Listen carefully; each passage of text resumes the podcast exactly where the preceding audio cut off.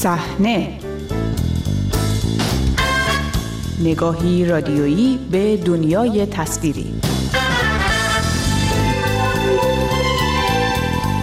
سلام بابک قفوری آذر هستم و به شما در همراهی با شماره دیگری از مجله هفتگی صحنه خوش آمد.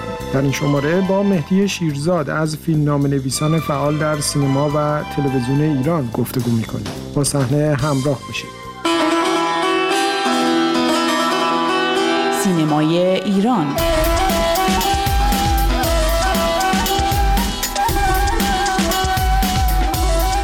مهدی شیرزاد تا همین چند ماه پیش از فیلم نام نویسان فعال سینما و تلویزیون ایران بود که نامش در میان نویسندگان آثار مختلفی از جمله سریال های راه بیپایان، عملیات 125، پرده نشین و فیلم های چون مزار شریف و پنهان دیده می‌شد. او در دو سال اخیر هم از نویسندگان سریال های شبکه نمایش خانگی از جمله سریال های خصوف و نوبت لیلی بود. آقای شیرزاد به تازگی در واکنش به تحولات سیاسی اخیر ایران را ترک کرده و در کانادا ساکن شده است. با او درباره فعالیت‌ها و تصمیم اخیرش گفتگو کردند.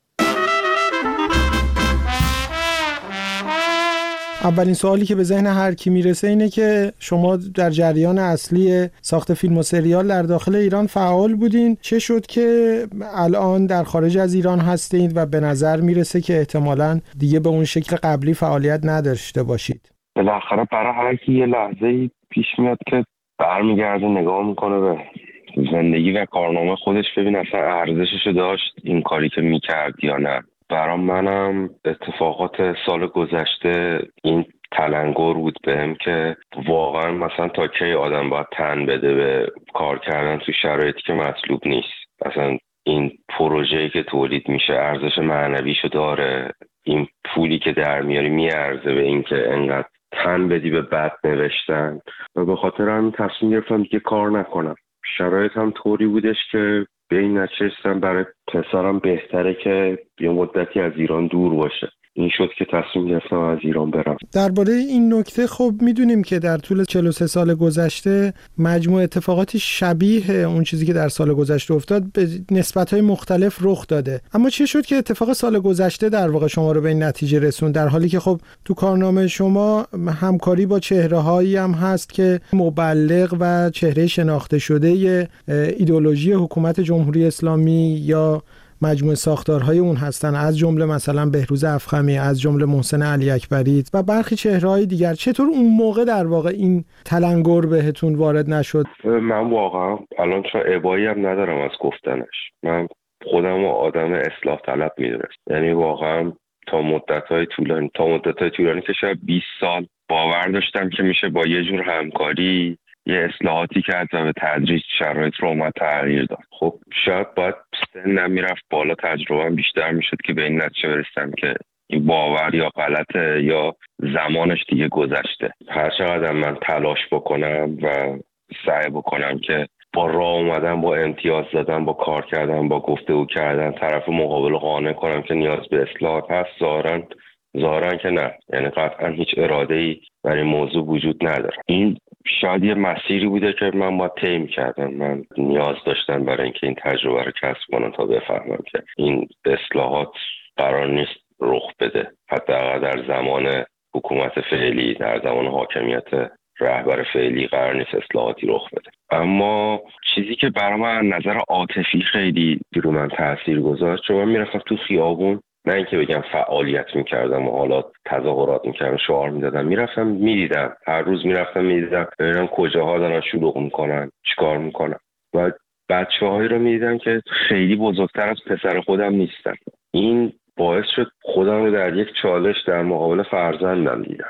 در واقع به این نچستم که برای اینکه الگوی مناسبی برای پسرم باشم باید این تصمیم قطعی رو بگیرم. روند شروع کارتون چطور بود؟ آیا صرفا حضور در جریان اصلی ساخت فیلم و سریال مهم بود یا دقدقه هایی هم در انتخاب مزامین یا همکاری با افراد مختلف داشتید؟ من چندین فیلم نامه دارم که فیلم نامه های قرار بوده مثلا فیلم نامه های مثلا تبلیغاتی هم باشه ولی در نهایت کنار گذاشته شدن. چون من مثلا سعی کردم یه زاویه تازه توی فیلم نامه داشته باشه راستش رو بخواید ترکیبی از هر دوتا ایناست. یعنی کارهایی هستش که الان فکر می‌کنم می‌بینم اصلا لزومی نداشت من انجام بدم الان که برمیگردم به گذشته نگاه می‌کنم. ولی کارهایی هم هستش که سعی کردم یه زاویه تازه رو توش بنویسم. از این نظر فکر می‌کنم که شاید تا حدی تونستم. ولی آره قبول دارم که یه سری کارا رو وقتی برمیگردم الان نگاه می‌کنم اینا نباید انجام بدم. می‌تونید نام ببرید؟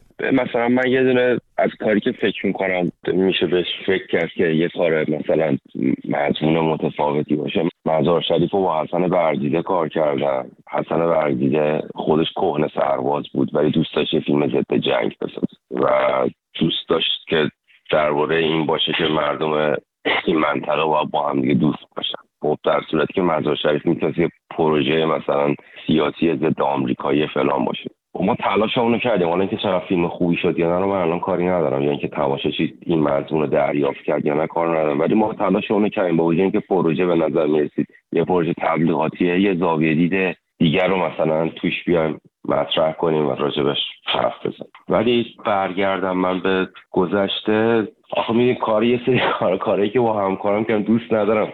ارزش کار اونا رو مثلا بیام راجعش صحبت کنم. هست دیگه. یعنی کارهایی هستش که فکر کنم اگه باشه دیگه نمی‌نویسم. در دهه 90 روند جریان اصلی سینما هنرهای تصویری ایران هرچی بیشتر به سمت بیان های حکومت در شکلهای گوناگون پیش رفت چه از نظر حضور نهادهای امنیتی و نظامی در جریان تولید چه از موضوع حضور سرمایه های خاص برای بیان یک سری از نکات و مزامین تو اون شرایط چگونه تلاش می‌کردید که مطابق دقدقه هاتون کار بکنید؟ یا لزوم حضور در جریان اصلی همه رو ناچار از پذیرش این شرایط رو این مناسبات می‌کرد؟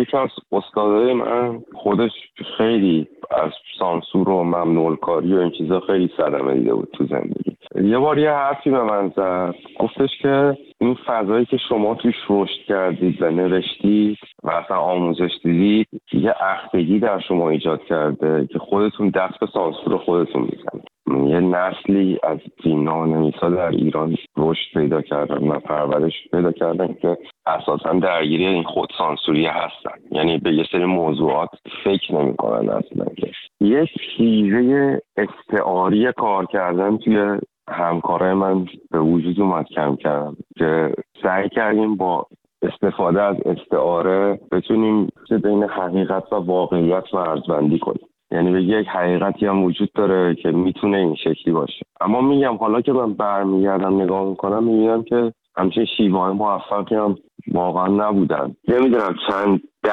بار من گول خوردم سر این موضوع که این دفعه دیگه قراره که درست انجام بشه. یعنی مثل همون این چیز علاقه که به اصلاحات داری. هر سال گول می‌خوریم این دفعه دیگه میشه.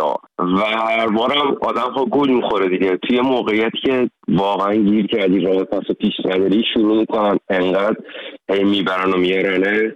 باز به قول همون استادی که گفتم می‌گفت فیلم نانویسی تو ایران مثل یه آدمی که می‌گیرن چهل دور میچرخوننش دور خودش. بعد یهو ولش کنم میگه حالا اگه می‌تونی صاف را برو. خب آدم انقدر سرش گیج میره تا بخواد صاف را بره وقتش تموم شده. موضوع اینه که به نظر من این دفعه تفاوتی که داره اینه که ساختن فیلم به این شکل که انقدر واضح در تضاد با خواست یه نسلی که الان یه قرار مخاطبای اصلی تو باشن.